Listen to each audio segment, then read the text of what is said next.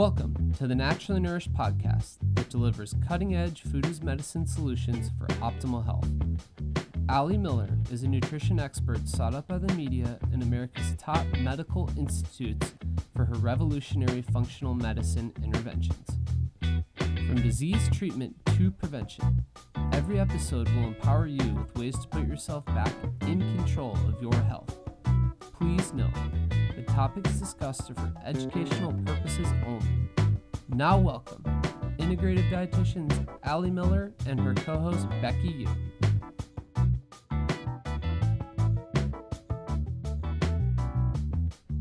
Welcome to episode 215 of the Naturally Nourished podcast. Today, we will be talking about Becky and Noah's birth story and Becky's postpartum recovery. So, if you listened to episode 213 just two weeks ago, you already know that Noah made his debut a little earlier than planned. And you got a couple details from his birth in the last episode, but this is going to be like full throttle. Becky had a cathartic experience putting together the entire process. And today we'll really unpack our first episode of the Naturally Nourished podcast on natural birthing. Yes, so much to explore and even some sound bites that I think will add in for you guys. Um, before we get into all that, let's just have a quick word from our sponsor for this episode, Fond Bone Broth. Yes. So, y'all know by now that we are pretty obsessed with fond bone broth. And it was just this week that I tried one of their seasonal releases, the Nopalito, which Becky is amazing. I, I need to try it. Yes. What I love about Fond is that they are wellness well made. And these are like flavor elixirs. I swear, this is the one bone broth company that I'm able to get people to swap out wine for. I, I, put my hand as a testament. yes. so, because it's not just hot meat juice, this is slow simmered, lovingly tendered, simmer to seal, quality bone broth made exclusively in stainless steel using well water, and that's tested daily for excellence. And then they bottle in their iconic, beautiful glass jars. They ensure that they work with organic farmers. All of the chicken that they source is free range, and they incorporate even the chicken backs and feet to get that nice gelatinous collagen for connective tissue support, immune boost. We know that the bone broth supports that N-acetylcysteine as an expectorant, helping with phlegm and mucus, really important during cold and flu season, and also a facelift for our gut. But what takes fond bone broth beyond their quality and what bone broth can do as food as medicine for the body is the flavor profiles. So the Nopalito and the Bouquet Garni are the two seasonal releases. The Bouquet Garni is like Thanksgiving in a jar. It has rosemary, thyme, sage, and then the Nopalito has nopales, so cactus essentially, um, also with habanero and cilantro. Cool. Yeah. Yeah. Like fabulous. Just chop up some avocado, throw in some shredded chicken, and you have a meal in a mug. Super Uh-huh. fantastic. Um, so, this is definitely my favorite sipping broth, and the flavor profiles are fantastic. I recommend you try them all, um, including the radish lemon blend and so much more. Go on over to fondbonebroth.com, use the code AliMillerRD at checkout, and you will save on your first order. Again, fondbonebroth.com, use the code AliMillerRD. Okay, so before we dive in, I'll make sure to link in the show notes all of our past episodes on pregnancy. So, all of Ali's first, second, and third trimesters, as well as her natural C section, keto, and pregnancy. Um, my first, second, and third now trimester will all be linked in the show notes for reference. And then we also have episode 46, which was postpartum nutrition. And I can't believe how long ago for episode 46 feels. You were you were on. Uh huh. I was was, one of your but first it was episodes. early. So who knows what? I probably had no context for anything that we were talking about at all. So it's cool to revisit with a totally different perspective. And I'll share, you know, what I'm learning so far, but I'm still really in the thick of it at eight weeks out. So hopefully you'll have some good tidbits for me as well today. We'll see. And I know I'm thinking when I record the postpartum podcast episode, I think Stella was already like 10 months. Yeah. So also way on Yeah. the other end of the banks of the river. And I think you forget like really quickly. oh yeah. I think that that's how we survive. Yeah. As mothers. Uh, so yes, let's, let's just kind of unleash the entire process. I want listeners to really have an opportunity to get a deep dive on labor and delivery and the complex process. Um, because we have, like I said, not really covered this on the Naturally Nourished podcast. We did an episode that we covered my second trimester, speaking of my home birth, water birth mm-hmm. plan, but that never happened, as we know. So let's just kind of give everyone the backup. We had talked about a little bit of Braxton Hicks and some kind of false labor episodes that you had started and, in your travel to San Antonio. You covered that in the third trimester um, episode. Let's talk about kind of the week of. Yeah. So that episode really got us ready to install our car seat, which wasn't done yet. We finished packing the birthing center bags and finished our nursery because I was like, I just feel like he could be early. And everyone kept telling me, no, no, first babies are late. Um, but we did have one neighbor that predicted it to the day that he would be born on September 11th. Huh. So gold star for him. Um, but yeah, the, that week was just kind of a normal week. And it was Wednesday of that week, he was born on, on Friday, um, that we did Deb's dance class in the morning. And um, I shared my intention of fluidity in that morning class, and it was like a cold, rainy day. Like there had been a dramatic shift in the weather, and I think the barometric pressure actually may have led up to um, my water starting to leak and eventually break. Um, but yeah, that that intention I thought was hilarious, just given the sheer amount of fluids that I was about to experience, both you know, water breaking and blood and all of the things. Um, all of the fluids. Yeah, yeah, breast milk and all the things everywhere. Um, but yeah, I was just feeling really uncomfortable in my body and feeling like I needed to move constantly, not really sleeping super well. Um, and so that intention was kind of like go with the flow of whatever's happening and also just getting some movement going. And I think that should have been a sign that things were starting to kick up. Um, so went about that day you know, like any normal day. I think I was answering client emails in the afternoon, had a chiropractor appointment, my last one before delivery. And um, that may have even set things in motion with just the right pelvic alignment. Who knows? Um, but around 11 p.m. that night, I was working on um, the third trimester episode. And I also had a flourless chocolate cake in the oven because we were supposed to have a little dinner gathering the next night. Oh yeah, yeah. yeah. So I put, I put the cake in. I was like, oh, this is going to be so good. And I'm like checking the oven and I felt a trickle of fluid down my leg. Um, and I'm like, did I pee myself? Because that does, it happens. like late in pregnancy with, you know, all of that pressure um, definitely can happen where we're getting some leakage that, you know, isn't water breaking. Um, but I went to the bathroom and on my way there, kind of leaked some more fluid on the floor. Um, and when I, you know, actually peed and wiped, there was blood, considered, you know, the bloody show, which is such a lovely mm-hmm. name. Um, so it was a small amount of fluid, but it was clear and more like viscous, kind of goopy versus urine. There was no odor. I made Byron like get down on the floor and smell it. And then we also had pH strips because I'm a nerd, um, but they were inconclusive, I would say. Like I put it down and everything, I was like, what am I actually looking for? Let me Google it. And everything I was reading was like, could be amniotic fluid, but wasn't confirmed. Um, so we took some pictures, texted them to our doula, and then I called her, and the thing that I said was, "I think I sprung a leak." um, so yeah, her her first words are, of advice were like, "Okay, like things are happening. It sounds like you know this is about to start. I want you to go to sleep." Um, and I wish that I had because I haven't had a full night's sleep since then.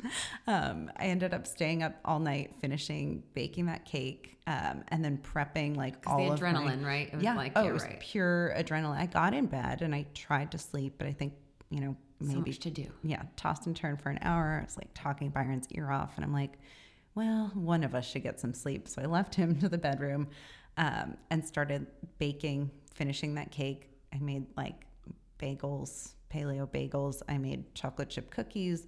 I made Labor Aid and ras- red raspberry leaf tea. Um, and then I started doing lab reviews for our clients to try to finish up like some loose ends before actually going into labor. Um, so I'd love to see what those lab reviews say. Hopefully they all made sense. I think I was still like in my right mind. Yeah. Um, and also while I was kind of making snacks and just you know ruminating and getting ready, um, I made a really strong brew of red raspberry leaf tea, which is something I don't think we really covered this, um, but it's something that I was drinking throughout um, second and third trimester, and uh, I'll speak to it a little bit more in terms of recipe. Um, but I drank a, a, quadruple brew of that that's supposed to be like Labor Day tea and supposed to get contractions moving. Um, and, and, otherwise, the, it's for uterine tone, right? Yep. They'll say. Mm-hmm. Yep. Um, and yeah, it's not going to like launch you into labor, even if you were to do a strong brew. Um, but if you're already kind of on that train, it'll just kind of get things going. Um, and I still really wasn't having any steady contractions at all, like some Braxton Hicks on and off. Um, and then I had an episode of vomiting, which was surprising. I was like in the kitchen drinking this stuff. I'm like, okay, where's oh, oh here's Noah's Noah making his debut. um, an episode of vomiting, and then a lot of loose stool um, like running to the bathroom throughout that evening, or I guess it was early, early morning by then. Yeah, and and of course the stool stuff we've talked about in constructs of menstrual cycle. Mm-hmm. You know, there's such a close connection of the colon and the uterus that when there's more prostaglandin cytokines and these inflammatory compounds to create the process of contractions that's going to hit the gut often as well so finally around like 5:30 a.m. I was able to get some sleep, and I slept from like 5:30 to 8. Um, woke up around 8 and started texting with the doula to try and figure out how to get things moving because really nothing had happened while I was sleeping. Um, a little bit more like fluid, not even gushes, just like a slow leak. Um, and at this point, I was starting to get concerned about, like, okay, when do I actually tell the midwife that, you know, I've had some fluid? Um, and I didn't want to call it my water breaking because I know that at that time stamp, they set the clock for 24 hours um, to be able to deliver in the birthing center. Otherwise, you're automatically going to the hospital for an induction and probably seeing that whole cascade of interventions happening. Um, so we talked about just um, initially using some clary sage essential oil, which can help to um, bring about and strengthen contractions, and also using some of the labor acupressure points. Um, so I think there's points in the ankles, feet, and hands that she had me doing, and it really wasn't doing a whole heck of a lot. Um, and then I ended up going for a walk and starting to use my breast pump, um, which also that time didn't do a whole lot, but I at least had it set up for later when I would use it. Yes. And the connection of breast pump, let's just talk about that, Becky. So, uh, what's the hormone mechanism that we're looking to get going there? uh, you're looking for oxytocin from the nipple stimulation. And oxytocin is the hormone we'll talk about a little bit, like the hormone cascades, but it's really what um, gets labor going, the whole cascade. Right. So pitocin, mm-hmm. which is given in, you know, your more. Uh, I want to say westernized births, I guess, right? Al- allopathic, if you will, mm-hmm. interventions. Pitocin is synthetic oxytocin, yeah, essentially. Yeah. Mm-hmm. Um, and so I did that, didn't really do a whole heck of a lot. And that day actually was to be my midwife appointment anyway at 3 p.m. So I was like, let me just go in. Um, I think I, I called ahead of time and just let them know what was going on. And they were like, you know, if, if nothing's happening, you don't have a fever, let's just, you know, keep your appointment as it is. Um, and by the time I got there, still I wasn't having any regular or strong contractions. But when the midwife checked me with the speculum, um, there was a huge gush of water. And she was like, Oh, yeah, your water's broken and it's been broken. Um, she noted that I was only dilated one centimeter, which I was really scared and frustrated about because I was like, oh, like this is probably been, you know, happening all day. It must be at least like two or three because I hear women all the time walking around three centimeters dilated right. for months. Um, but I was 90% effaced, which means that the cervix has softened and it needs to soften before it dilates. So that was really positive. Um, but baby was at negative three station, which means he's still really high up, not engaged in the pelvis. So it goes from negative three to negative two, negative one. Zero would be he's kind of neutral in the pelvis, and then plus one, plus two, plus three is basically crowning. Um, so they put me on a 24 hour time clock from um, the time that I said that my first gush of fluid happened, and I had to, you know, kind of get creative with the midwife and be like, well, I'm not sure if it was 12 a.m. or it could have been 3 a.m. And she was like, we'll put 3 a.m. So we had a mutual understanding that, you know, this extra couple of hours wasn't going to hurt anything. Um, and at that time, we did a non stress test, which is basically just getting hooked up to the monitor, monitoring um, if you're having, you know, any contractions and looking at baby's heart rate to make Nuclear sure. Nuclear stress test or non stressed? Non stress test. Yeah. Okay. I think non stress, that he's not stressed. Okay. um, and then um, they did recommend thinking about uh, doing a castor oil smoothie, which came into play later that evening. Because what was the negotiation? You had to be seven centimeters mm-hmm. by 3 a.m.? Okay. Yep, okay. six centimeters, which is considered to be active labor. Um, so it had to be that far dilated and and you know it's like oh my gosh i've only got 12 hours to like get this thing going um, so that was all the the information I needed to, you know, pull out all the stops. So I think while I was in the office, I texted our friend Kaz and I was like, hey, remember that labor acupuncture treatment you were going to do? Um, can you come to my house at 5 p.m.? So she came over.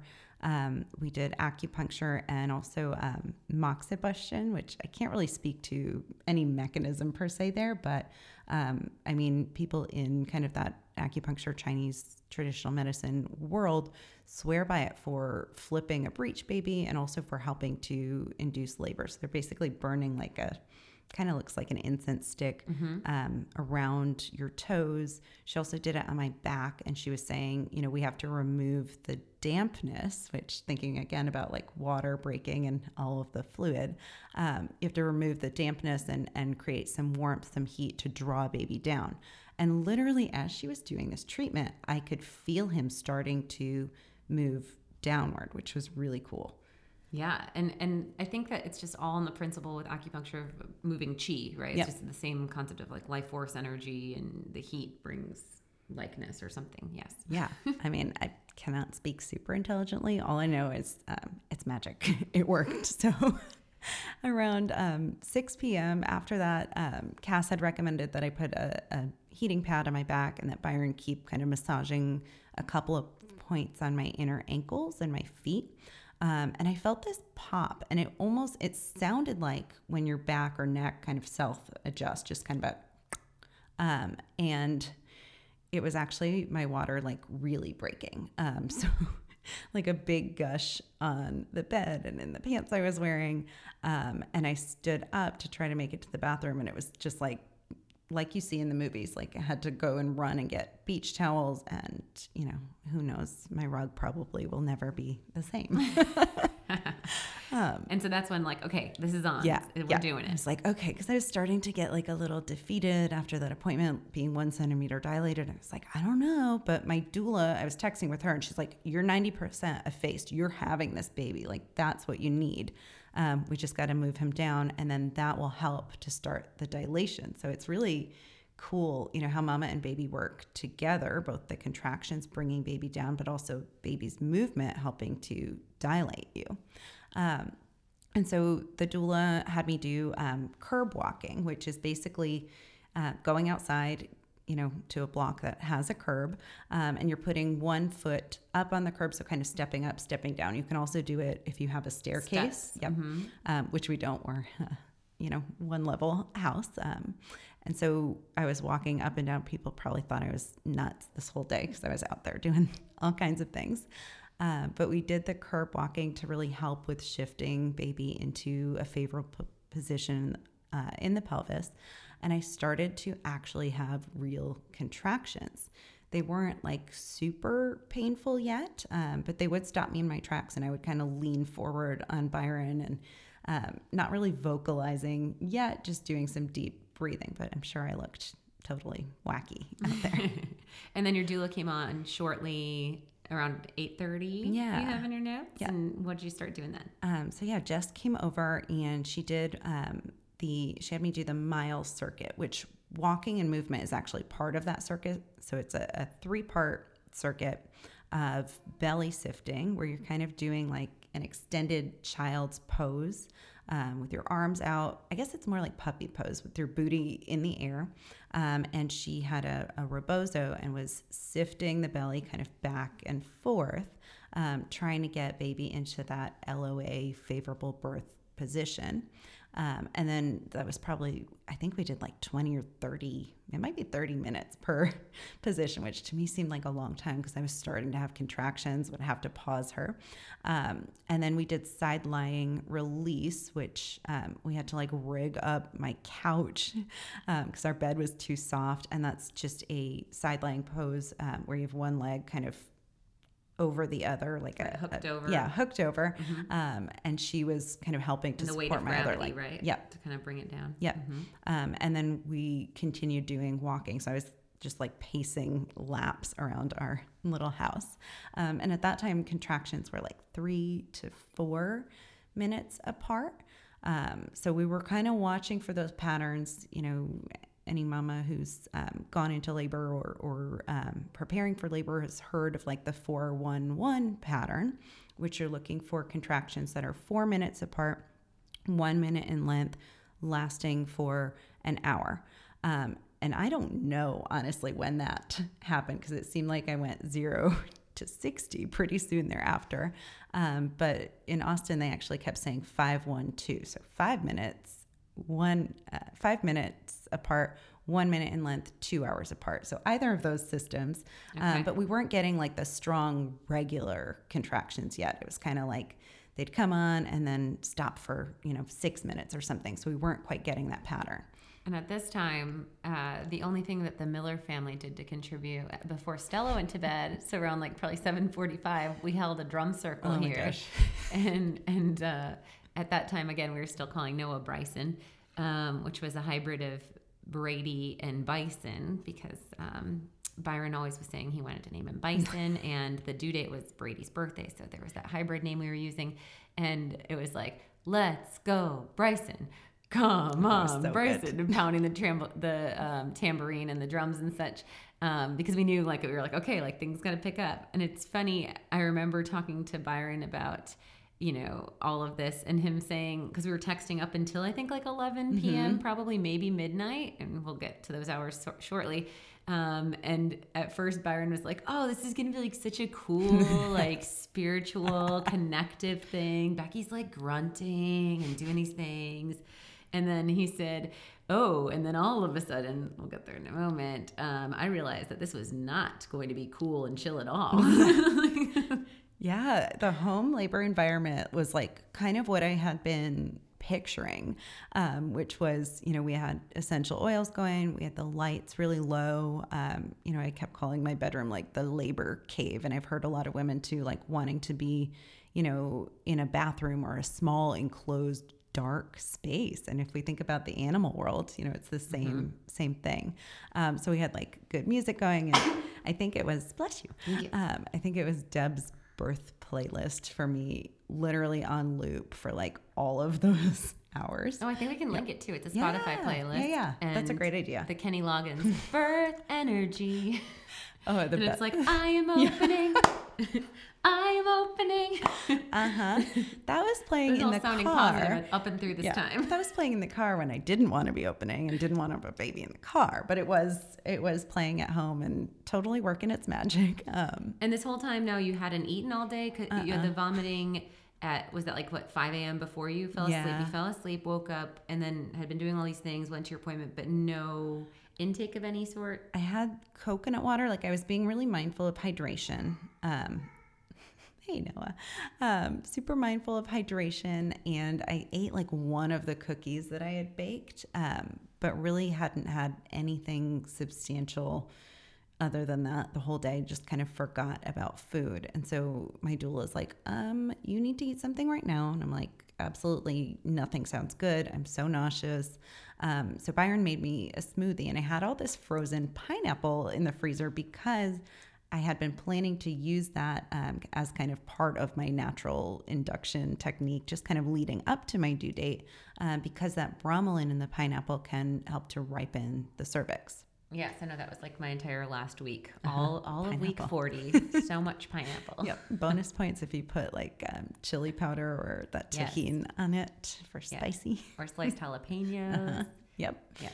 And so you're drinking the pineapple smoothie. Now, is that the one? This is before you did the castor oil. Yeah, this is the okay, first a normal smoothie. Just a- smoothie. she's like, you need to get something in your stomach. And in retrospect, probably getting like liquid and then more liquid, maybe that wasn't the best idea. Just kind of like sloshing around in there Mm-hmm, um, with really nothing to soak it up. maybe like jerky earlier Yeah. in the day would have been a Yeah, good. yeah. I just I forgot, and I I mean I do that when I'm under stress, and obviously you know there's a lot of body changes going on. I just forgot to eat.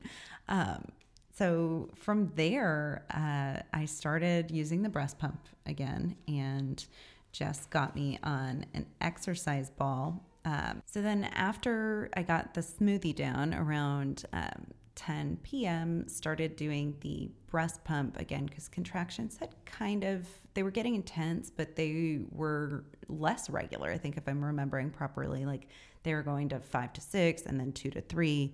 Um, so we just wanted to get a rhythm going. Um, but I did at that point need to start using this TENS unit, which is basically like um, if you've ever done the e-stim at a chiropractor, those little pads you put on your back and they provide some some stimulation. Because I was having some back labor and, and pain and kind of cramping in my low back, and the contractions were getting intense. That was a little thing I hung around my neck, and then I had the t- the electrodes kind of on my low back, and I could um, press it to go up during the contractions. So I think it's just supposed to kind of provide a little counter, um, give you something active that you can actually do, and maybe distract you. Honestly, And that's something that your doula had. yeah, Or, yeah, yeah. Um, but I have friends actually who've had you know a couple babies at home, and they have their own. I think they're relatively inexpensive. I know I have clients with MS that use them. Yeah, so different yeah. neurological and pain management. hmm Um, and so after that smoothie and um, after a pretty intense contraction, I'm sitting there with the breast pump on and I'm like, I'm going to throw up. Um, and I hadn't even done the castor oil yet. So Byron quickly like rigged a bag for me um, and I threw up. And my doula, I remember her saying, every time you vomit, you dilate an inch. So I'm like, okay, we're at two inches at least now. um, so- Centimeters. oh my God. That would be quite. Oh my god. Uh, yep, I wrote down inch. Obviously, I meant centimeters. that would be a lot. Ten, uh, t- getting to ten inches is the goal. No way. Oh my god. That Can you imagine? Fall right out. Can you imagine? um, so from there, um, you know, there was kind of a, a haze of like we went outside at some point, more vomiting outside in my neighborhood. Um, Byron was giving me counter pressure during my contractions, so he would come to my back and kind of press down, and I wanted to be kind of leaning over against something, so I'd lean against a tree or a wall or a car Like or the hip, the hip presses, yep. or He yeah. was doing hip presses and then also pressing down on the back. But yeah, pressing on the hips from the outside is supposed to kind of widen the pelvis and make a little bit more space for baby. Um, and then I did the castor oil, and that kind of took things next level. Um, so this is kind of a, an old midwives, I think, um, you know, remedy for for getting labor started and really kicking things into high gear. And you know, the intention here is that castor oil is basically going to send you into um, a state of just everything cramping, right? So GI cramping, you're going to see, you know, likely vomiting and diarrhea. Um, I think I had like barely anything left at that point to, vomit, but I made this smoothie um, with two ounces of castor oil, which is the magic amount. Um, and I used pineapple again, so I can never look at pineapple. mm-hmm. um, coconut milk, coconut water, some almond butter to kind of give some fat and try to, you know, keep that smoothie down. And then my doula had recommended doing lemongrass essential oil, which I don't usually do essential oils internally, um, but she said that that would help with the nausea. I just used like a couple drops, so my vomit tasted like lemongrass.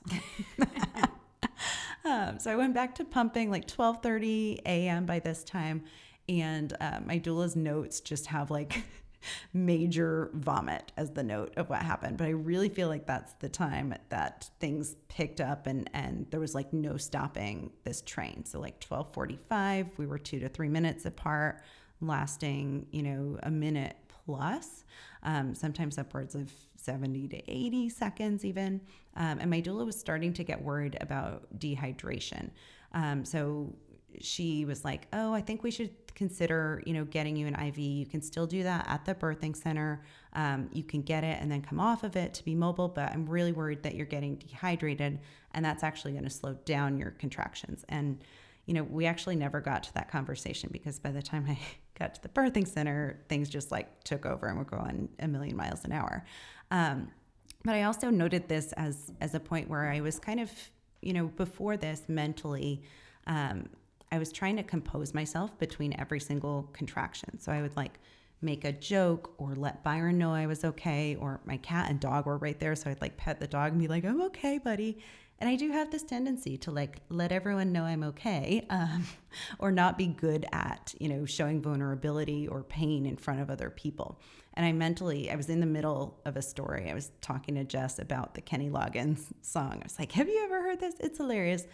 And I stopped my story and had a contraction. And then I look up, I'm like, I'm going to stop talking now because I think it's slowing things down and I'm just going to be in this. And she's like, Good. I was wondering when that was going to happen.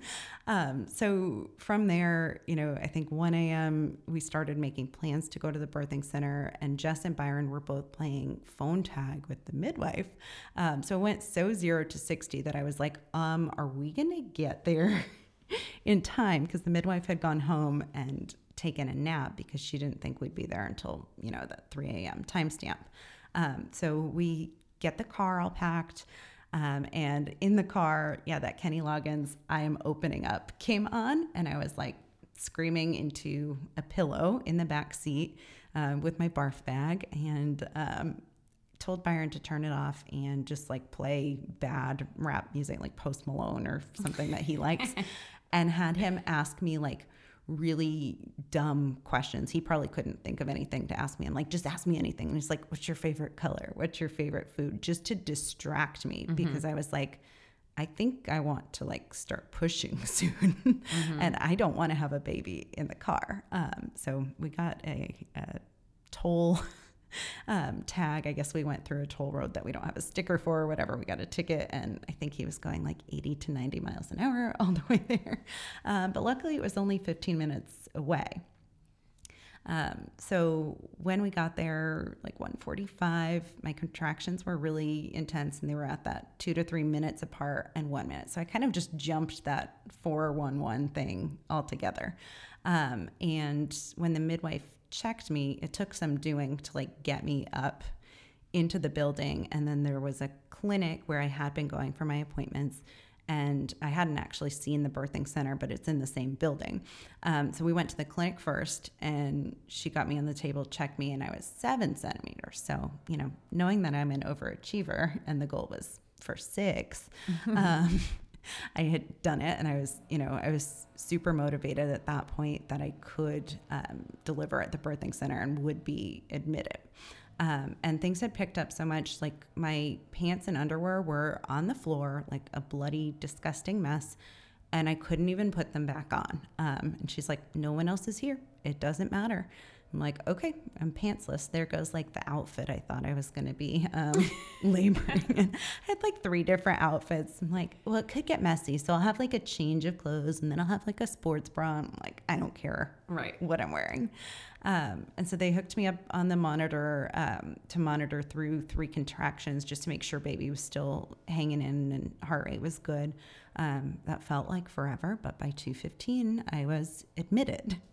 And I remember you saying, like, they were like, oh, how's this room? How's this room? And you're like, which is the room that I can push the baby Yeah. out in? That's the room I yeah. want. There were three rooms. They're all empty. And I'm like, I've never seen them. I don't know. The first one, the one I can have a baby in. And By- Byron goes and checks them all. He's like, this is the biggest one. Take this one. I'm like, okay, good, good call. But like, at that point, didn't matter. Like, we walked through a supply closet and I was like, I can have the baby here. It's. Exactly. oh my gosh. Um, so they had already, I guess, been um, filling up the birthing tub because they had my birth plan on file. Um, and that was one thing. As soon as I got in the room, I was like, Byron, here's the birth plan, here's the playlist. And that was all I could say. I couldn't tell him what any of the other stuff I had in my suitcase and all of my bags that never got opened was. Um, it's like, here's this, here's that. Oh, and I told him I wanted um, the labor aid that I had made, which was um, lemon, honey, and salt, basically like a natural electrolyte, Electrolyte, yeah. support. Um, so got into the tub and I was first on all fours, and they were trying to explain to me that I had to be either all the way in the tub or all the way out, that I wasn't allowed to start pushing. Um, and I wasn't quite there yet anyway, but I wasn't allowed to start pushing if I was halfway in, halfway out of the water. And I was like so annoyed and beyond comprehension at that point, I And think. that's the idea of like obviously if baby took its first breath and sucked in Mm-hmm. water, the idea with a water birth is that the baby has to be completely submerged underwater so that they don't take that inhalation Mm-hmm. um, until they're brought out of the water. So if there was some partial, Yep. you know, Yep. I can And- see that being a risk factor of for totally. respiratory. Yep. And I wasn't totally convinced I wanted a water birth either. I just knew I wanted to labor in the tub. And I probably hadn't even gotten to that point mentally of like where I was going to be um, actually pushing the baby out because I was early. Um, you know, would have been preparing over those next 10 days. Um, but by like 2.55 per the notes of the birthing center, I was feeling like a lot of rectal pressure, feeling like I wanted to push. Um, and that was something that was in my plan that I wanted to start pushing spontaneously. So be allowed to drive that versus being checked for dilation and then told when to push. Um, so I don't even know if I was fully dilated. Which is what? How far? Nine? 10. 10. The- Okay. um, nine and a half, 10, they would have Okay. let you start pushing, but they didn't. They didn't check me, so I don't know if I was fully dilated. Um, their notes say I spontaneously started pushing because, again, like all of this is based on other people's records at this point. Um, I have, you know, very distinct memories, and then there's so much stuff that's such a blur. So I did um, advocate for getting all of the birth records, both from my doula and the handwritten stuff that the midwives and the nurses took on me, um, so that I could put together a little bit of a, a synopsis. Um, so during pushing, um, and I think we'll play a little um, clip in a moment here of, of my doula doing some coaching. But the thing that struck me the most is, you know, all of the reading that I was doing and all of the videos I was watching something people kept saying was you don't really like know how to push like your vagina has you know you can do kegel exercises and kind of that squeeze but it's not necessarily like a, a pushing motion. So you need to actually think through as if you're having a bowel movement and push into your butt.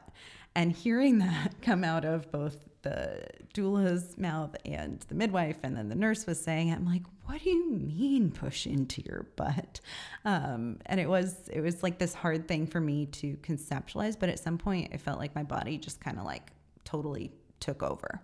Um, and the other thing they kept saying um, was hold the baby down. So not only are you pushing with with each contraction but you're actually trying to hold the baby there through you know that break until the next contraction. Otherwise babies kind of bobbing up and down. And some of that's normal and natural and, and needs to happen because they'll come up kind of twist reposition. Um, but the intention of that pushing is also to hold your baby down. So i heard that like 30 times throughout labor hold the baby down It seems like Byron's biggest memory. yeah Hold the baby down. Yeah.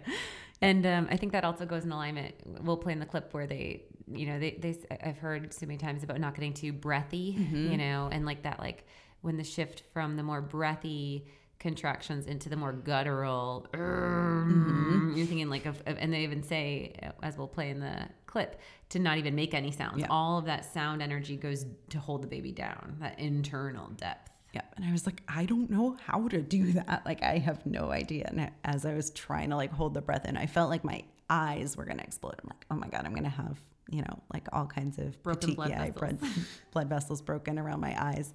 I didn't actually, um, maybe a couple, but it wasn't too bad. Let's play the clip. Yeah. Okay, you want me to be a little bit bossy with the pushing? All right, we're gonna do this. You're gonna grab back here. You're gonna breathe in, really big breath, big breath in. You're gonna let the contraction build a little bit. Once you start feeling it, big breath in. You're not gonna push it out. You're not gonna let it out of your nose. You're not gonna let it out of your mouth. You're gonna hold it and you're gonna bear down. You're gonna crunch around your baby, chin to your chest just like you've been doing, mm-hmm. and you're gonna push. Mm-hmm. You're not letting the air out of your mouth. You're not letting sound mm-hmm. out of your nose or mouth. Okay? Everything's down and out. You got this. You've got it. Okay? You're totally able to do this. You are so strong. You've done all of this. Big breath in when you're ready. Keep all the sound in your mouth. Keep all the sound. Push, push, push. Everything down and out your butt. There you go. Just like that. Keep pushing. Keep pushing.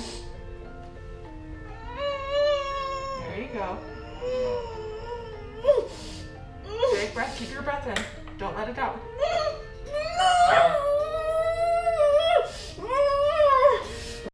Yeah, so you can hear the coaching that I was getting. And by this point in time, I was getting pretty exhausted. And that's also a, a normal part. I don't think I've, you know, said this yet, but a normal part of that transition or transitional labor, some people will call it, where basically your body just takes over and you're not rational anymore. Things you say don't make sense. And you're actually, sometimes people will literally fall asleep in between contractions, even though you only have like a minute to two minutes of rest.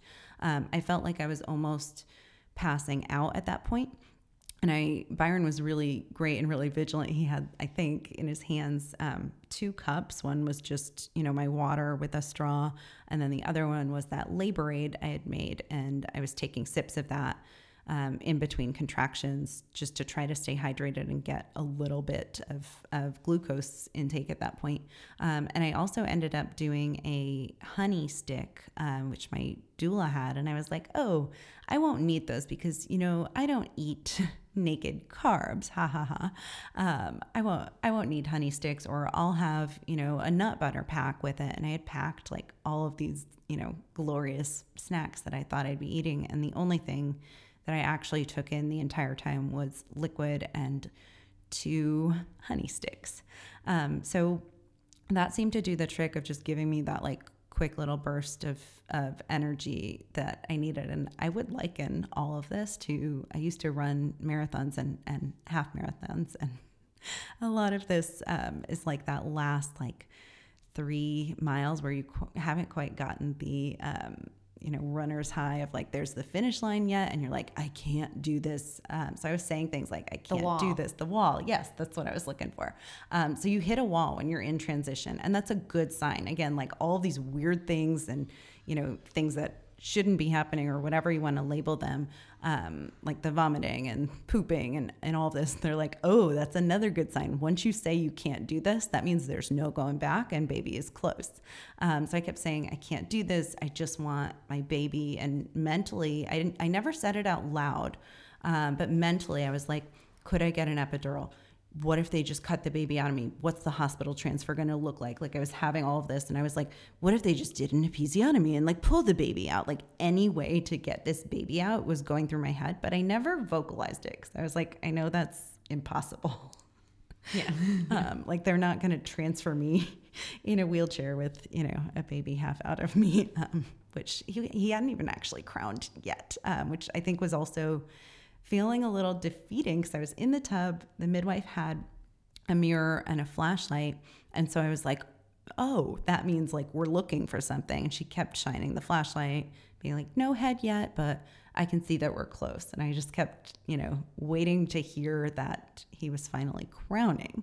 Um, and during this time, I did start to call in um, some mantra, and the doula and midwife were both, you know, saying to me because they had read in, it wasn't in my birth plan, but it was in another document that they had me provide um, just a mantra of my body is meant to do this and and um, also i remember like kind of calling in you know all of the women who've done this before me and something that deb said i couldn't even tell you what it was but something she said in that class like resonated and i was calling on all the angels of the women who've birthed before Ancestors. yes And Yep. well, Deb had that scenario. I'm not sure if we've shared this on the Oh, podcast. yeah, the wave. Yeah. Um, she did a dance class for Becky, um, a birth dance class in July around the time of her shower.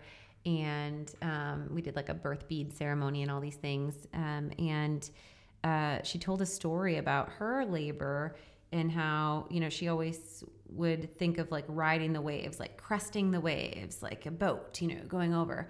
And she said that when she was in her transition part of her labor and was like calling on her ancestors and saying she couldn't do it, that her grandma that she used to play with in the beaches of Texas came to her in a vision and was like, Hey, do you remember what we did with the big waves? We wouldn't try to jump over them. We would hold our breath and we'd go under them. And that kind of has that same visual of like hold the baby down, go under the waves, like deeper internal versus those like cusping, ah, short, like over the top.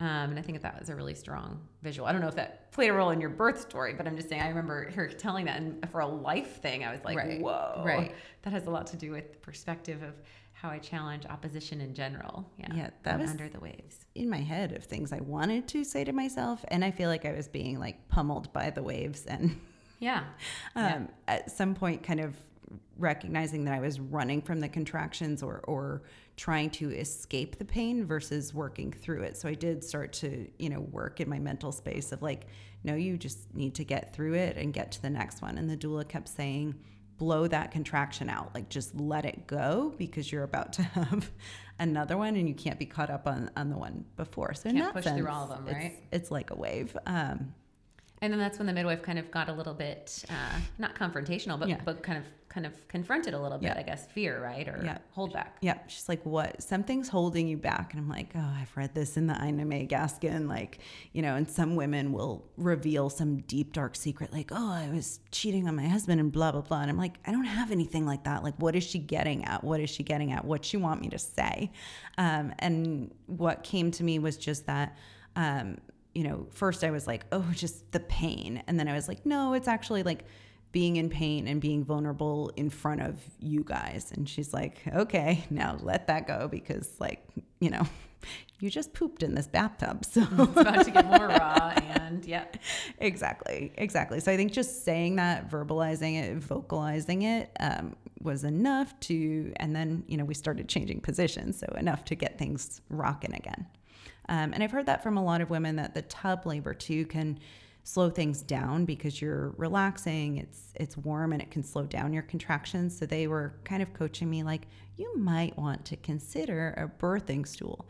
You might want to think about getting up and and you know uh, this really kind way of uh, suggesting things versus telling me what to do which I appreciated and I was like yeah I might want to do that um, And I remember, I think in the clip right before we played it, um, your doula was like, "Okay, so do you want me to get pushy with Yeah. you?" Or like she said something like, "You want me to take the reins and telling you when to push, Mm-hmm. or something like that?" Because it, it seems like they were really good at collaborating with you, like when you wanted Right. guidance. Right. Because sometimes you need that too. And Yeah. like if just left to your own demise, this baby's just staying in here forever. Yep, yep. And at that point, that's what I needed. So I was like, yes, please. Like I need like a Count coach. I need someone push- in my mm-hmm. face. And and Byron recognized that too, and started to do this thing where he would count. It was like an arbitrary count of like eight or 12 or whatever, but he would make me count while I was pushing so I'd have a more sustained push and then count as I was inhaling so I would actually breathe versus like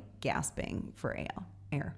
And so you got out of the tub. You had that short interim on the toilet, but you were not feeling Yeah. that. But they could definitely tell they wanted you to sit. They wanted me to sit um, upright, and, and part of that is just literally working with gravity. But also, I don't think I had peed since I got there. Um, so they wanted me to try to pee because sometimes having a full bladder can hold things up as well. And I don't actually think that I was able to even pass any urine. I, I couldn't tell you, but I remember being on the toilet and they had me straddle it backwards. So, like facing the toilet tank. And they're like, some women have their babies in this position. Some women love the toilet. And I'm like, I knew I wasn't going to be one of them. I'm not one of them. And I am not having my baby on this toilet. So, can I get up now? So, in my mind, it was like a minute. I don't know how long I was actually there.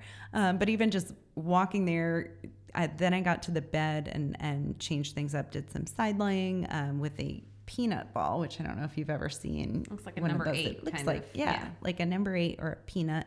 And you put it between your legs um, and squeeze on it in between or during a contraction. I don't even remember. Um, I think it would make more sense uh, while you're pushing during a, a contraction, but I could be wrong. But I know I was using it, and I know that's also a tool. Um, one of my clients who's had you know three babies naturally was like, use the peanut ball. It really helps. That's going to get you like an extra two, three centimeters dilation if you need it. That makes sense because when you're pushing in your thighs, which are such large Mm-hmm. muscle groups, you're activating that lower, you know, pelvic floor. That makes sense. Yeah. Um, and so yeah, from from there, I don't know how long I was. We could count it back, but I was on the bed probably half an hour in side lying. Um, and then we still hadn't seen baby crowning, but Byron told me, he kept saying, I can see your vagina pulsating. Um, which, if you're listening to this episode with kids, we should have put a, It's just a body part. a It's warner. Exactly. No swears. Um, it's just no swears, but just intensity. Um, but you could kind of see like baby starting to come and then kind of pulling back between pushes and baby starting to come and pulling back. Um, so they had me move to this birthing stool, which is basically like a chair without a seat, um, more like a little toilet seat kind of thing on the floor. And Um, some will use just like a yoga he- headstand, shoulder stand. Mm-hmm. Yeah, thing. yeah, yeah. Same Yep. thing. Yep. Or um, I've seen in, in kind of more um, progressive hospitals, even like bars and kind of things like that on the bed. Um, actually, all hospital beds have bars that you can use, um, but they don't always let you do it. Um, and some have intentional like birthing bar setup. So, birthing stool, you're kind of in this squatting, supported position. Um, and I was really resisting this at first because I, for some reason, just had in my head I didn't want to be upright. I thought like all fours or kind of leaning over was working better. Um, but the nurse at this point was like moving lower and lower every time she used the Doppler. So I knew that meant that we were close. Like she was way, way down in my pelvis, um, whereas prior she had been like way up in, in more the abdomen, like around the belly button area, looking for a baby's heart rate. Um, and so by 5:15, um, that's I was crowning, and and they had me actually like reach down and feel for his head. I could also see it with the mirror, but that was like, okay, we can do this. Like you're so close. Um, and I definitely experienced what they call the ring of fire. Um, so that is just this really intense kind of like burning, stretching sensation. Like it felt like I thought I was going to need so many open. stitches. yeah, I thought I was going to have a third degree tear, and um, I didn't. But it, it felt like you know pushing forever. And I think the nurse at that point, I know she had olive oil in her hand. I think she did some perineal massage, but I couldn't tell you 100% what was happening. Um, so, you know, I was pushing on the stool and then at 5:39 a.m. Um, Noah was born, so his head came out first, obviously, um, with one big push, and then you know the whole rest of the body followed very, very quickly. It just kind of like shoots out once you get over that, um, you know, the the circumference of the head or the largest part of the head. Um, he did have his little umbilical cord wrapped just super loosely. I, I went back to the notes to confirm because I remembered seeing it, but Byron was like, I don't know, I don't remember. And no one said anything about it. So I was like, it must be no big deal. Um, but they just unwrapped it, put him to my chest, and um, we'll play another clip where you can hear me talking about um, how he has an egg head, so his head, you know, obviously from that process and and you know from that slow crowning too is their Vaginal baby's heads- canal yeah, massage. exactly. They get kind of drawn out, drawn out, and they're meant to do that. But his snapped back in like two hours. It, it looked normal. Um, and then you can hear in the background um, the Van Morrison song "Crazy Love" is playing, which is special, you know, on its own. And then what's so cool is that Stella was also born to a Van Morrison song. So I just love that for them, that connection. And as we revisited your birth sound bites, because we've, we've, don't worry, we're only playing two here. Um, also, you had a Bob Dylan ranty song um, during it sounds like one of your most traumatic parts of your birth. And that was the part of my birth when everyone was like, okay, okay. And I remember being like, oh my gosh, like I, I think I'm dying. Bob Dylan was playing. And then Van Morrison came on. I was like, oh, Uh-huh. okay. And I, I've always Hate it. liked Dylan, but I don't know. And it was "Don't Think Twice, It's All Right." Like I put it on there to be like everything's all right, and it did not feel all right Okay, in that moment. So let's play that. oh my god! Oh my god! Oh my god! Oh, hi baby! Hi baby! Hi! Oh, you okay? You did so good! Oh, you did so good! Oh, you have a weird egghead. I know it's gonna. I know that's for a reason. Oh, you did so good. Okay, and then did you catch your own baby? Did Byron or did the midwife or the doula or The what happened from that process? Caught him. Like my Okay. hands were down, but she caught him. That would be a strange angle. I don't think you yeah. could fully I mean, him if you weren't on a stool. Yeah. If I wasn't on a stool and I was really you by this point strength. of like I could like fall off and sit on it, you know, like Right. So they were right there with puppy pad and everything they needed. Um, grabbed him and immediately put him kind of on my abdomen, um, and then moved me up to or helped me move up to the bed, put him to my chest, um, and then I delivered the placenta. Um, so that took about 10 minutes or so. It was really, really quick. Um, and I was getting kind of in my head about, like, oh my God, I have to push again. Are you kidding me? But it was like a nothing push after all of that. Um, And was Noah breastfeeding at that point as well? I think he was just on my chest, kind of Okay. hanging out, um, but hadn't quite started. He was doing his little crawl and kind of having some little grunty noises and just clearing his lungs out a little bit more. Um, but I don't think he had actually started to latch by that point. Because sometimes that can support the placental Yeah. delivery, Yep. just like the Yep. again how, how sometimes we'll get pitocin after. Exactly. And you ended up getting a little bit, right? I did, but not actually for the delivery of the placenta. Um, it was after that. Um, so the placenta was delivered, um, and I don't. I guess we had cut the cord already when this happened, but they were like, eh, "You're just bleeding like a little high." and you did like a delayed and- cord yeah. clamp, Yep. five minutes or so. Yeah, we did five minutes and it was cool. They let me reach down and Feel like it. feel it. And they're like, Do you feel it pulsing? I'm like, Yes. Whoa. That's what I want. That's amazing. Um, nutrient delivery for my baby and just so cool. And I mean, the placenta, like, I looked at it, looked like an alien. It's so wild and, and weird and amazing um, that that grows in your body. Um, and then Byron cut the cord after, yeah, about five minutes or so. Um, so then I had the Pitocin and, and I had him on me, Noah on me the whole time that they were cleaning me up. Um, so they told me I had a first degree tear, which, um, you know, is the best, I guess the best case scenario is no tear, but that's very uncommon for new mamas. Um, usually you'll have a, a first degree at best tear. Um, so one um, stitch in the perineal area and then both labia also were torn. Um, so they did, I think, stitch on one side and not on the other. They said something about if we stitch both sides, they'll fuse together. And I was like, I don't think we want that.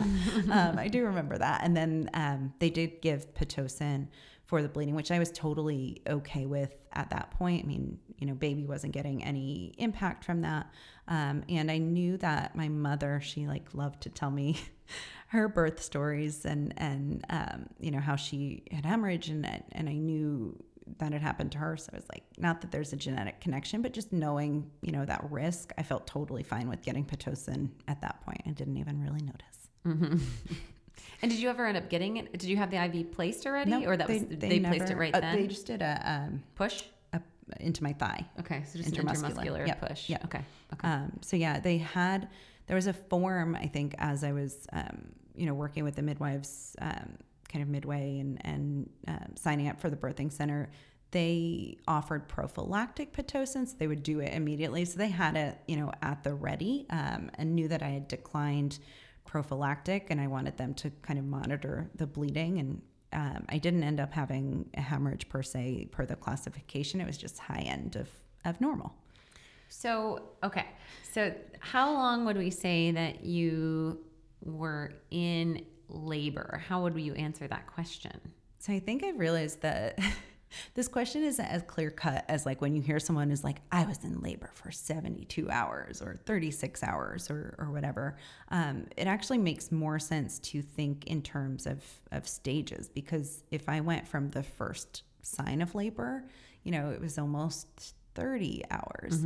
Um, if I went just from, you know, the time I was at the birthing center, it was only, you know, three hours and change. Um, so I was in early labor, we would call it, um, from, you know, 12 a.m., that first sign really, um, Thursday. And then, you know, by 12 a.m. Friday was when things really picked up into that active and transitional labor.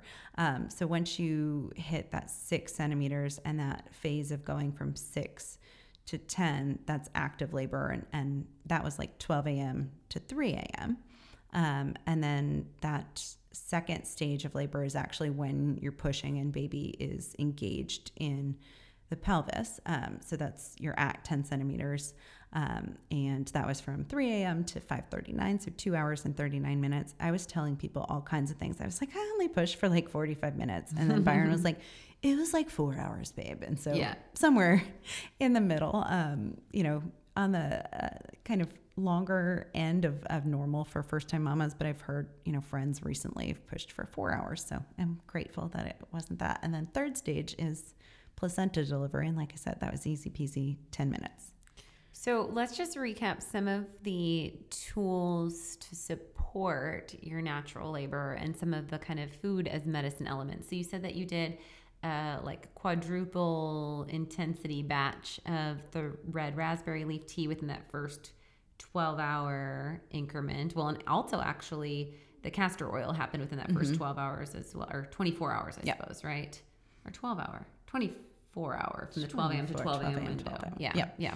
So what was in the the red raspberry leaf tea, the more kind of intensive one that you made? Um, so the concentrated one, I don't even think I got fancy. I was doing throughout um, a blend of uh, basically it's one tablespoon of red raspberry leaf to one cup of, of boiling water. Um, and so I was making throughout like a big batch with red raspberry stinging nettle, which is also supposed to help to tonify the uterus, um, lemon balm. And I think I was doing that mostly for fluid retention and flavor um, and then um, adding some mint leaf, and that was like the nice fancy one, non-labor version.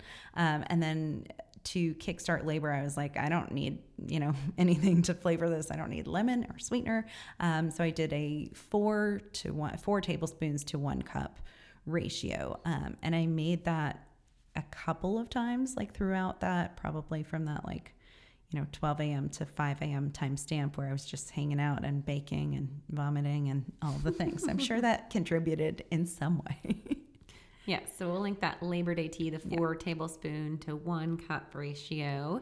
And then um, let's talk a little bit about some of the other foods. We talked about bromelain and pineapple. Um, what's the mechanism of like capsaicin and spicy foods?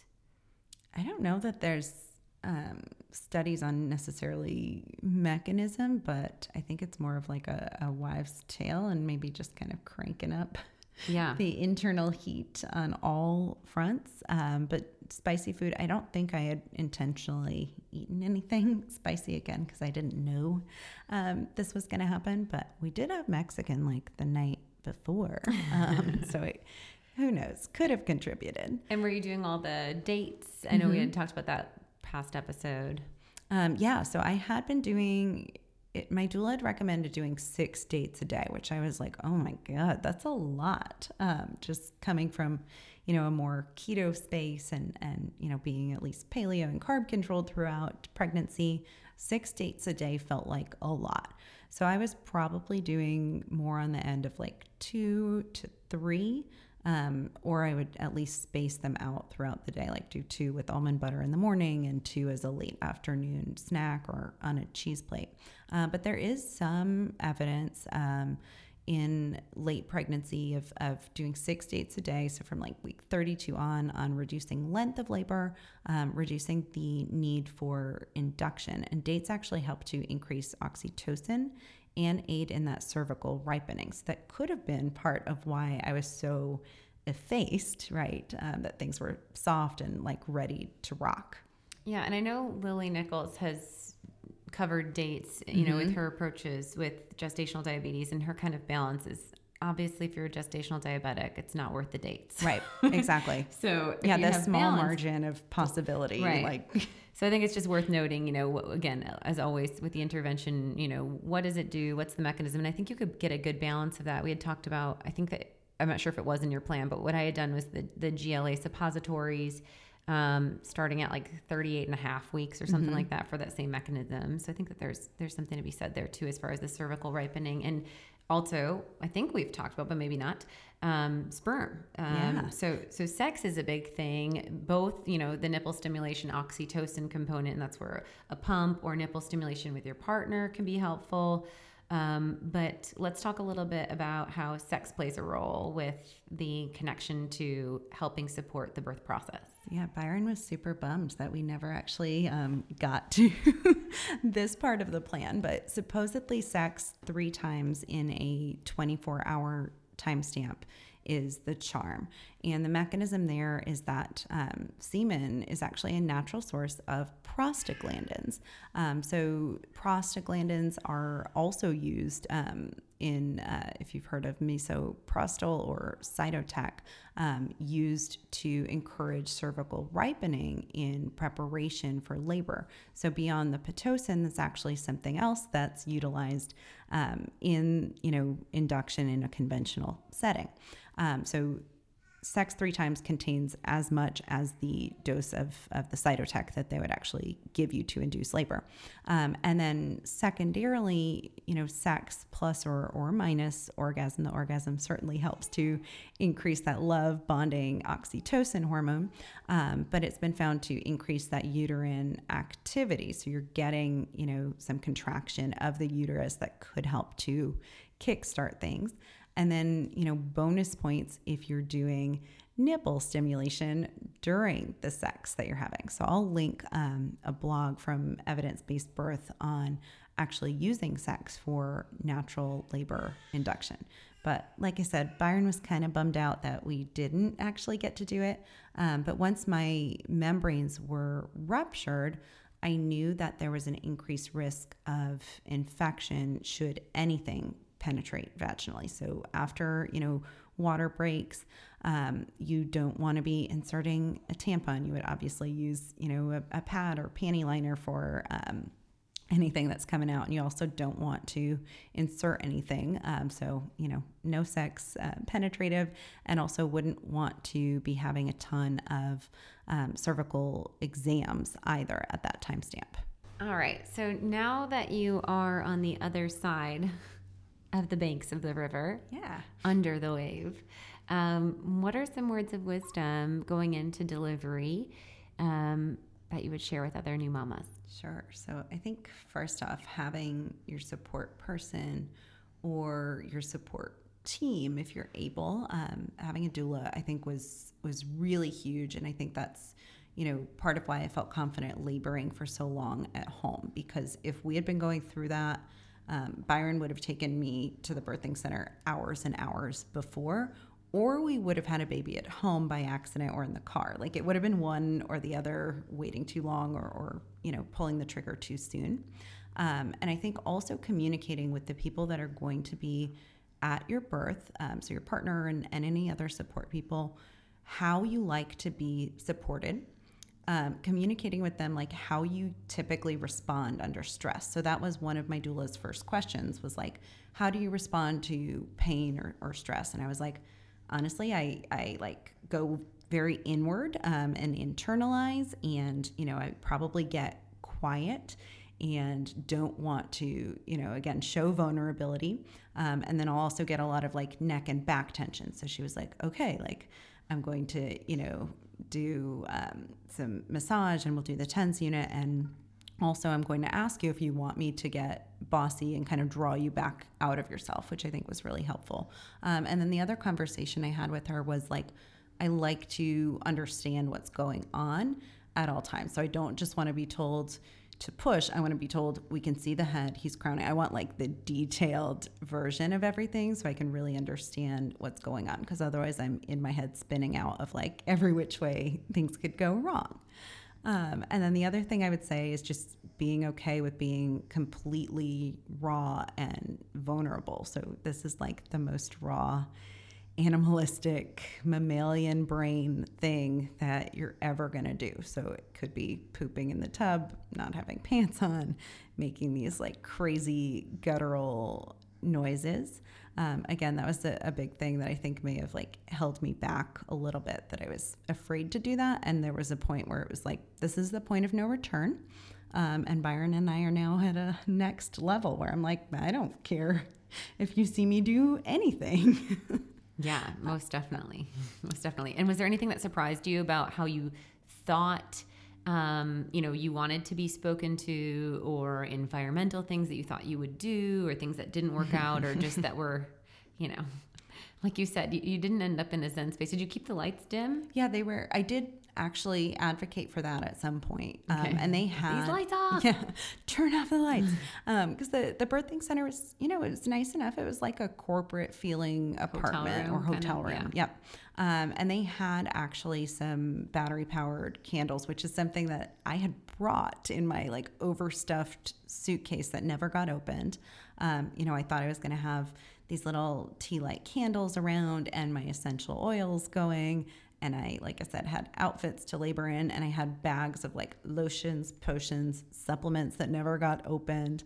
Um, I did ask for CBD at one point because I was like going through my head on the pain management epidural talk with myself, and I was like, what do I have in my bag? Okay, can I take some CBD? And it's like, is that really gonna put a dent in in any pain at that point? But I did ask for it. And had you talked about that with your birth team preemptively, like what natural pain tools would be appropriate? Because it's interesting, you know, like we advise against turmeric during mm-hmm. pregnancy because it can drive uterine contractions. Um, was that a conversation of like, oh, would you take two to five grams of turmeric? Would you ramp that up to thin the blood? Is, is that um, inflammatory? And like, what about, I know Wobenzym is used right. through pregnancy and, um, you know, proteolytic enzymes can mm-hmm. be used. I'm curious on they, they offered what nitrous oxide? Was that one of their pain tools? they did but they weren't doing it because of covid actually. Oh because um, so, you're inhaling it? Yeah i guess. Um, so it wasn't available.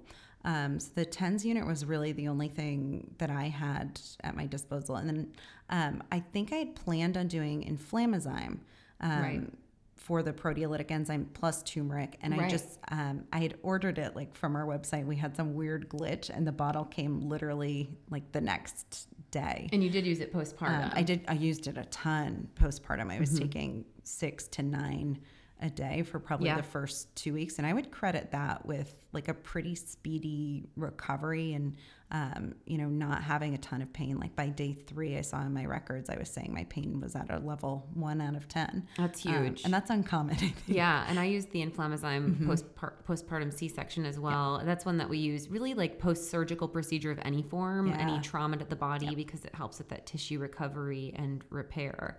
Um, yeah, that's so interesting. And you know, the thing that's interesting with um, the nitrous oxide, I, I, was controversial about whether or not I wanted to use mm-hmm. it in process because I didn't know my NOS2 gene, and so you know, for individuals that have issues with nitric oxide production, mm-hmm. then that could actually be more harmful than beneficial. Like Ben Lynch is very against using it. Yep. Um, so there's there's a lot of kind of dance with that. So maybe that was a good divine intervention. Yeah, totally. And and you know things like that, and even the turmeric conversation, I probably would have had.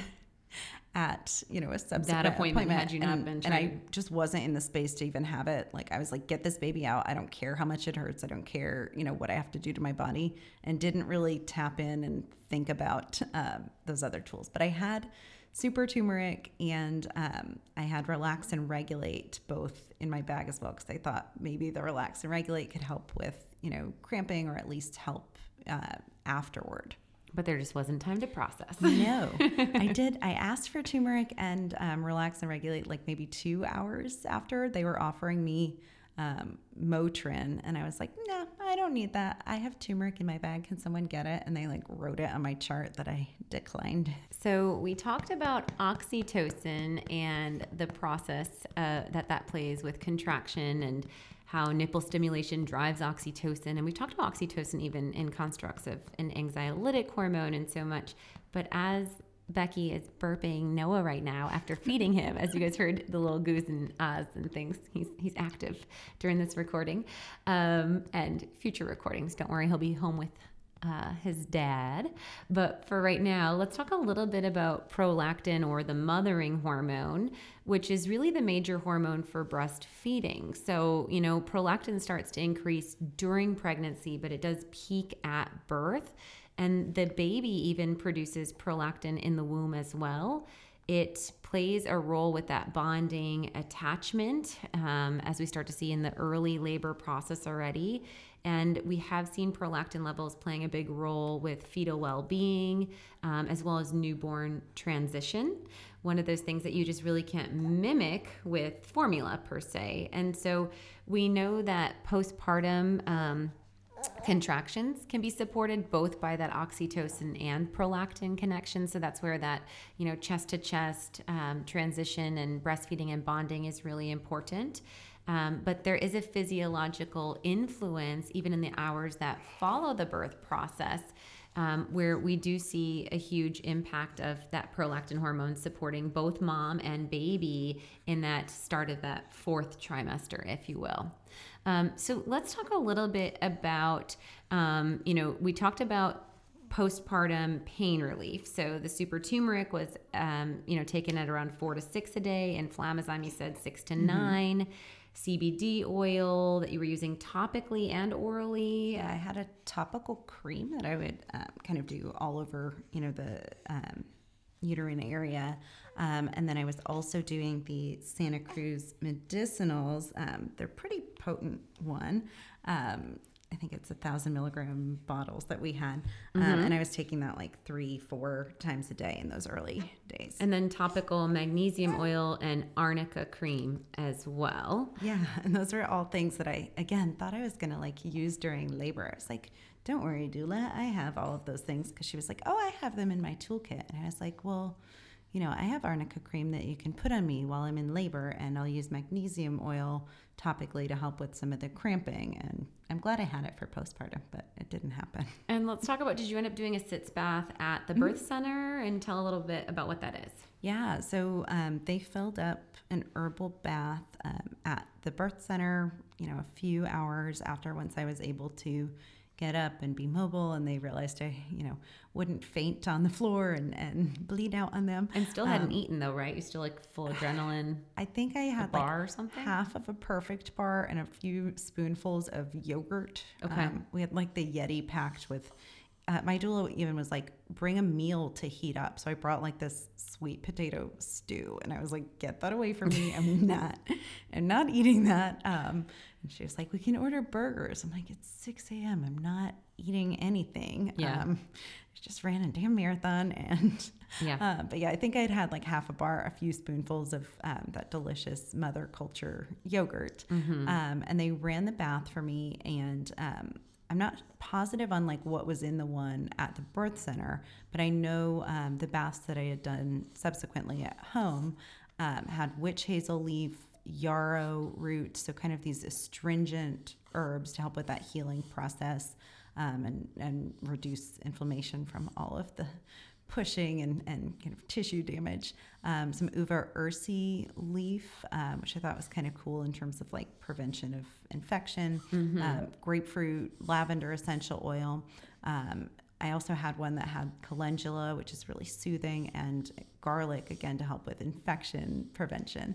Um, and I used both a sitz bath tea at home that I would make in a concentrate and use like a cup of in a bath Um, and I also had this Mother Love Sitz spray. So if you don't want to be, you know, brewing your own tea or you just want kind of an easy button option on that, that was something a friend gave me at my shower. And I was like, oh, what is this weird stuff? And I used the whole bottle and bought another one.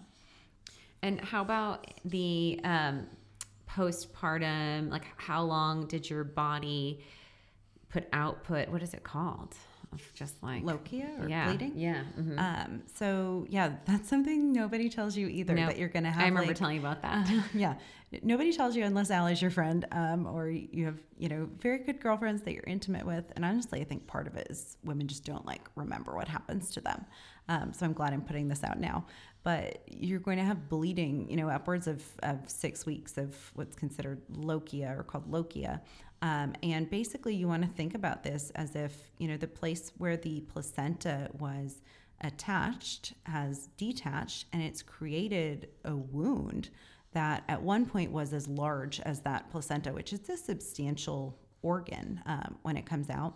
And then as your uterus kind of tones down and, and shrinks back down, you know, to normal ish size, the wound's going to shrink, but it's still there. Um, and so I had a lot of like clotty bleeding um, and passed like a huge clot that I was like, oh my God, am I dying? It's the size of, I think they tell you under a, a tennis ball is yeah, normal. But it like, was golf ball. yeah, it was big. Like it shot out when they were um, doing the fundal massage to get the uterus down to normal size. It like shot out. And then, you know, for days afterward, I'd have, you know, pretty um, substantial clots, but only golf ball size. Um, and then the bleeding really tapered off. So I, I did, I guess, a modified version of what we call like laying in, um, which we've talked about in uh, previous episodes in some cultures and including, you know, my mother-in-law was recommending literally 40 days of not leaving your bed. And I'm like, I can't do that. Um, but uh, the doula recommended two weeks of staying really close to your bedroom. So, like the first, I think, five days, you were allowed to be only in your bedroom to the bathroom and back. And then you were allowed to be near the bed. So, you could be like folding laundry on the bed. Um, and then you're allowed to be just in your house, but not leaving the house. So, other than appointments, I didn't like go for walks. I didn't do a whole heck of a lot.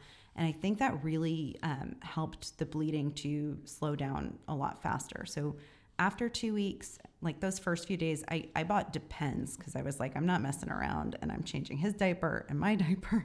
Um, and it was just, there was a lot of, of blood and fluid and just yuck.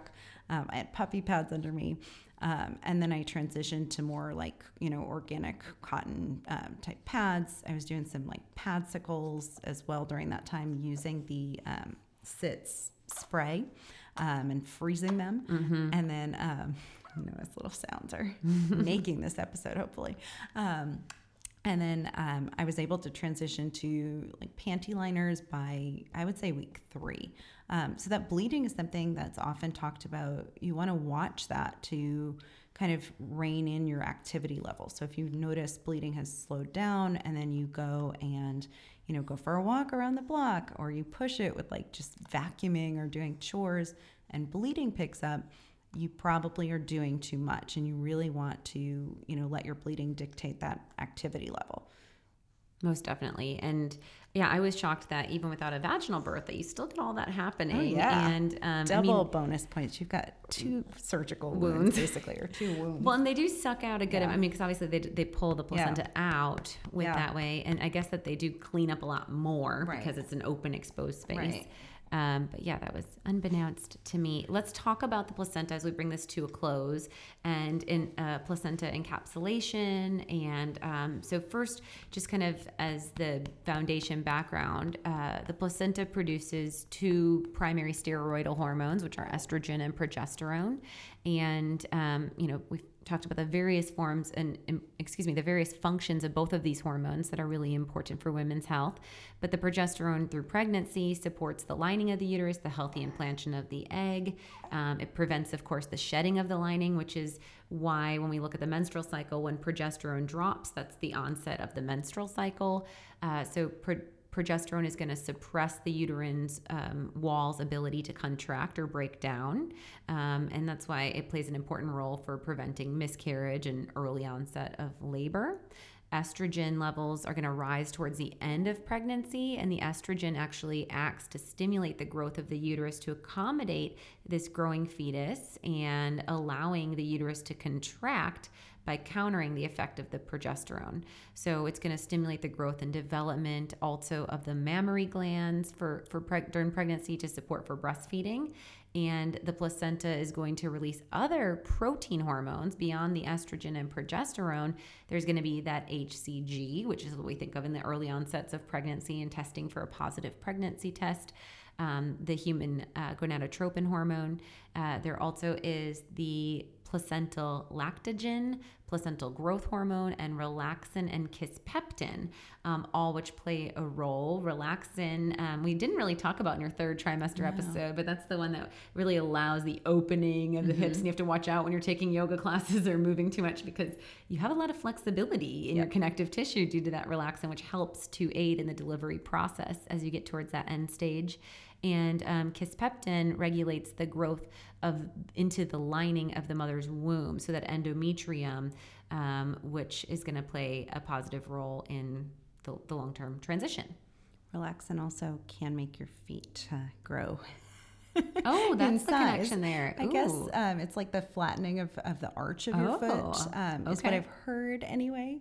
Um, I'm sense. still hoping mine snap back, but otherwise, poor Byron is gonna be upset with how many shoes I have to replace. so let's talk about the use of placenta yeah. consumption and um, you know how you went about doing it. Yeah, it's so wild that you know this organ or, or gland, um, you know, grows during pregnancy and then is basically discarded as kind of an accessory, and it does so much. So I think the placenta deserves like all of the credit that's due. It's a really um, you know rich source of iron, minerals, and B vitamins, similar to you know when we recommend eating organ meats, so mm-hmm. liver and kidney and things along those lines.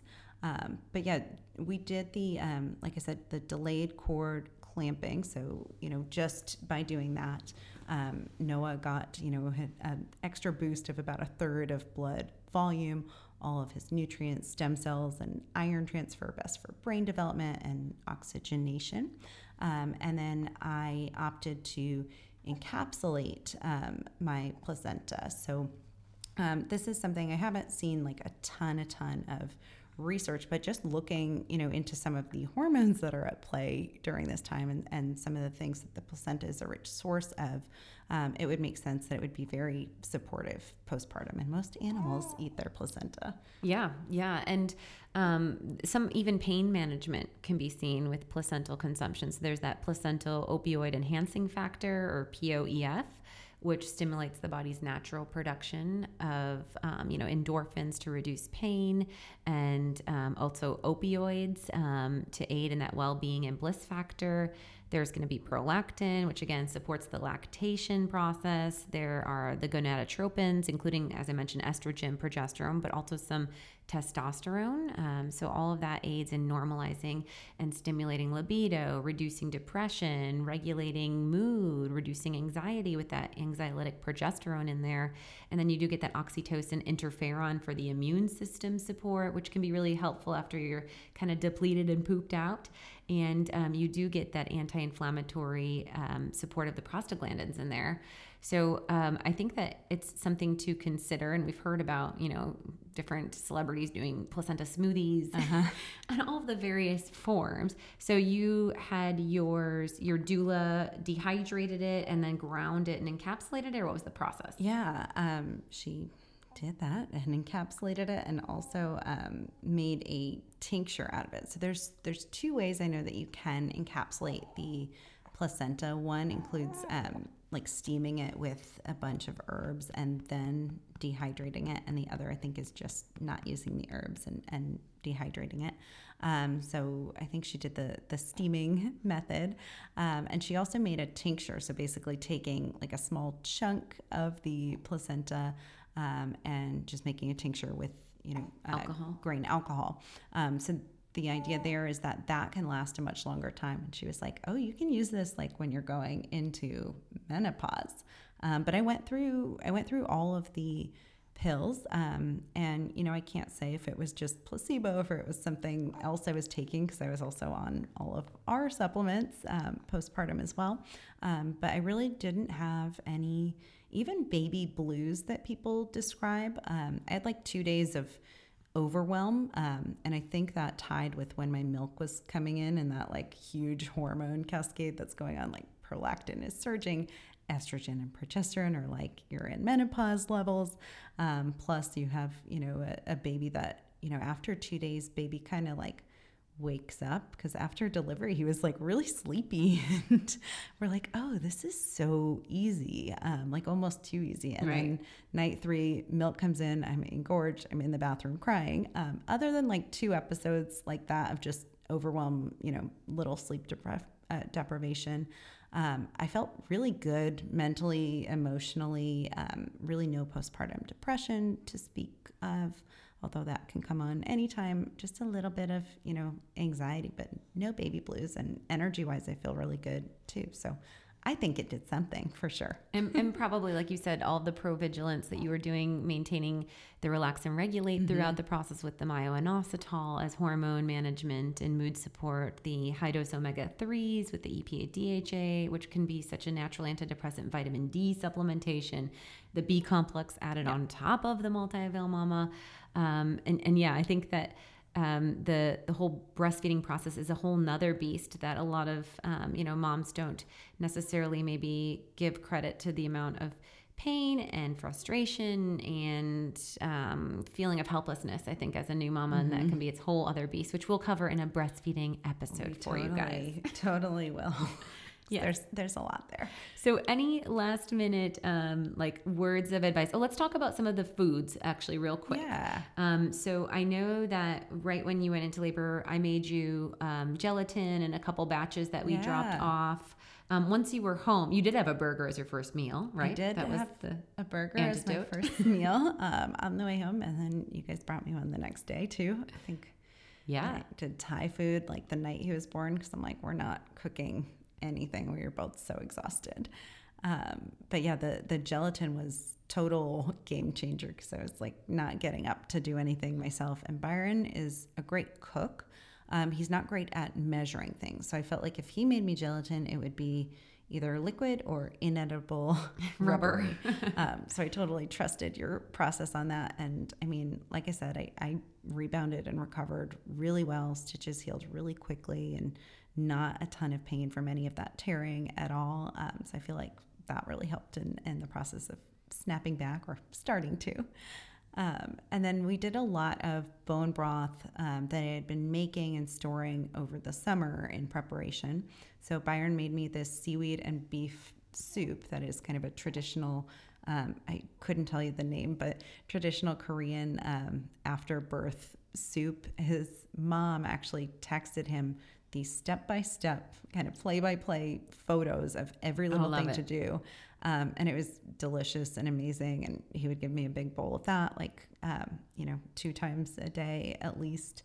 Um, so for two weeks, I really relied on him to do the majority of the cooking. And then there were obviously things I had frozen. Um, I was still drinking red raspberry, red raspberry leaf tea, excuse me. Um, and I did it um, with goji berry infused and, and um, some Chinese um, dates as well um, to aid in uterine contraction. And I had some nettle and fennel leaf in there. Um, so basically, a lot of liquids. Like I was more thirsty than I've ever been in my entire life, both I think the process of milk coming in, making breast milk, yeah, um, and just the dehydration from my labor and delivery, you know, situation. Mm-hmm. Um, and then once I started cooking and, and getting a little more, you know, venturing out into the world, um, I did the simple bolognese a couple times with the organ blend from Yonder Way. Um, oysters were a big highlight at like week four, I guess, because um, it was our anniversary. I'd been looking forward to that like all pregnancy. Um, so I ate a dozen oysters myself for, you know, iron and zinc and B vitamins. I'm like, this is a vitamin. CoQ10. yep. Always. Um, and then I had um, lactation cookies on hand that we talked about in prior episodes. I also made um, an oatmeal chocolate chip pumpkin version of those that I'll have to blog once I'm back on it. Um, and I also made our keto pumpkin bread. So I would have a baked good on rotation just to have something calorie dense that I could grab or like have by on your nightstand Yeah. at all the times. Yeah. And yeah, I had a, a basket. Um, I put everything in like these little baskets that I bought for Noah's room. Like one had my supplements, one had my breastfeeding accessories, um, and then one was just snacks of like Hu Kitchen chocolate and F bombs and all of the things, um, just so I had something within reach. Yes, love it. And I think that's the biggest thing is calorie density, Yeah. nutrient density, nutrients in, nutrients out, and, and really getting back on it. And I think it's funny, um, such a different experience, uh, again, because Stella with a C-section came out into the world fully charged with no fatigue, like a bat out of hell, like, rah, you know, because when we were telling you guys like, oh, be ready for the first 48 hours. And I was like, oh, I'll come be your night nurse and I'll come sleep there. And then we got there, I think within like 48 hours and we were like, oh, they're still in the the after Yeah. birth bliss where his body's so tired from the birthing process and then i think night three was comparable to our night one Yeah. And I was still riding high on adrenaline. Like I got out of bed, sat in a real chair, and drank a frozen margarita with you guys. And then the next day, I'm like, I did too much. yes very uh, different experiences but both end in such a beautiful way. Uh, we will be sure to post becky's postpartum and um, you know postpartum birth uh, recovery and we'll probably do a postpartum protocol on the Ali Miller RD website. Um, I know it's past due and I recommend always to new mamas out there some of the things we've discussed so we'll incorporate all that in there. And you know as far as labs just to kind of close thing out things out postpartum you know you can look at thyroid at you know at, six weeks you might do a blood checkup. I never had even a, a i didn't have a cbc i didn't have a comp or anything um, until a year out. Oh no at three to six months i did have my thyroid checked. It was a little funky. Active breastfeeding can totally create a, a variance in your tsh as well as your free t3 so again before you consider medicating just you know think through how you can support your body naturally. Um, and this is where you could bring in the thyroid optimizer postpartum but not during pregnancy and then you know really at like the six months out or one year out is where you'd want to start to look at like your micronutrient status. And then maybe once your menstrual cycles come back and you know you're towards the tail end of weaning or you know breastfeeding is more secondary at that year mark or whatnot um, that's when you might look at like a neurohormone panel to really see the aftermath of where progesterone and estrogen's at.